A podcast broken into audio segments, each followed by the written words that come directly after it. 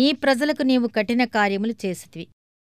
కొన్ని విషయాలు కఠినంగా ఉన్నాయి అని కీర్తనకారుడు దేవునితో అన్నందుకు నాకు సంతోషంగా ఉంది. ఇందులో పొరపాటేమీ లేదు. జీవితంలో కఠినమైన విషయాలెన్నో ఉన్నాయి.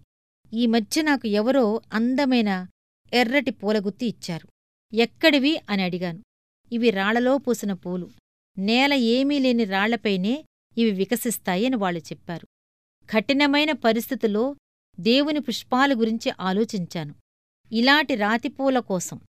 ఆయన హృదయంలో గులాబీలపై లేని ఒక ప్రత్యేకమైన వాత్సల్యం ఉందేమోనని నేను అనుకుంటాను. జీవితంలో ఎదురయ్యే పరీక్షలు మనలను కట్టడానికే గాని పడగొట్టడానికి కాదు. కష్టాలు ఒక మనిషి వ్యాపారాన్ని పాడు చేయవచ్చు కాని అతని వ్యక్తిత్వాన్ని బాగుచేస్తాయి బాహ్య పురుషుడి పాలిట కత్తిదెబ్బ అంతరంగ పురుషుడికి ఆశీర్వాదకారణం కావచ్చు.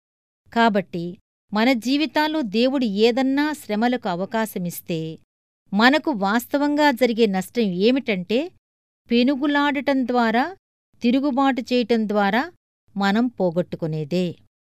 కొలిమిలో దగ్ధమై సమ్మెట దెబ్బలు తిన్నవారే యోధులవుతారు. అగ్ని పరీక్ష ద్వారానే వస్తుంది శౌర్యం.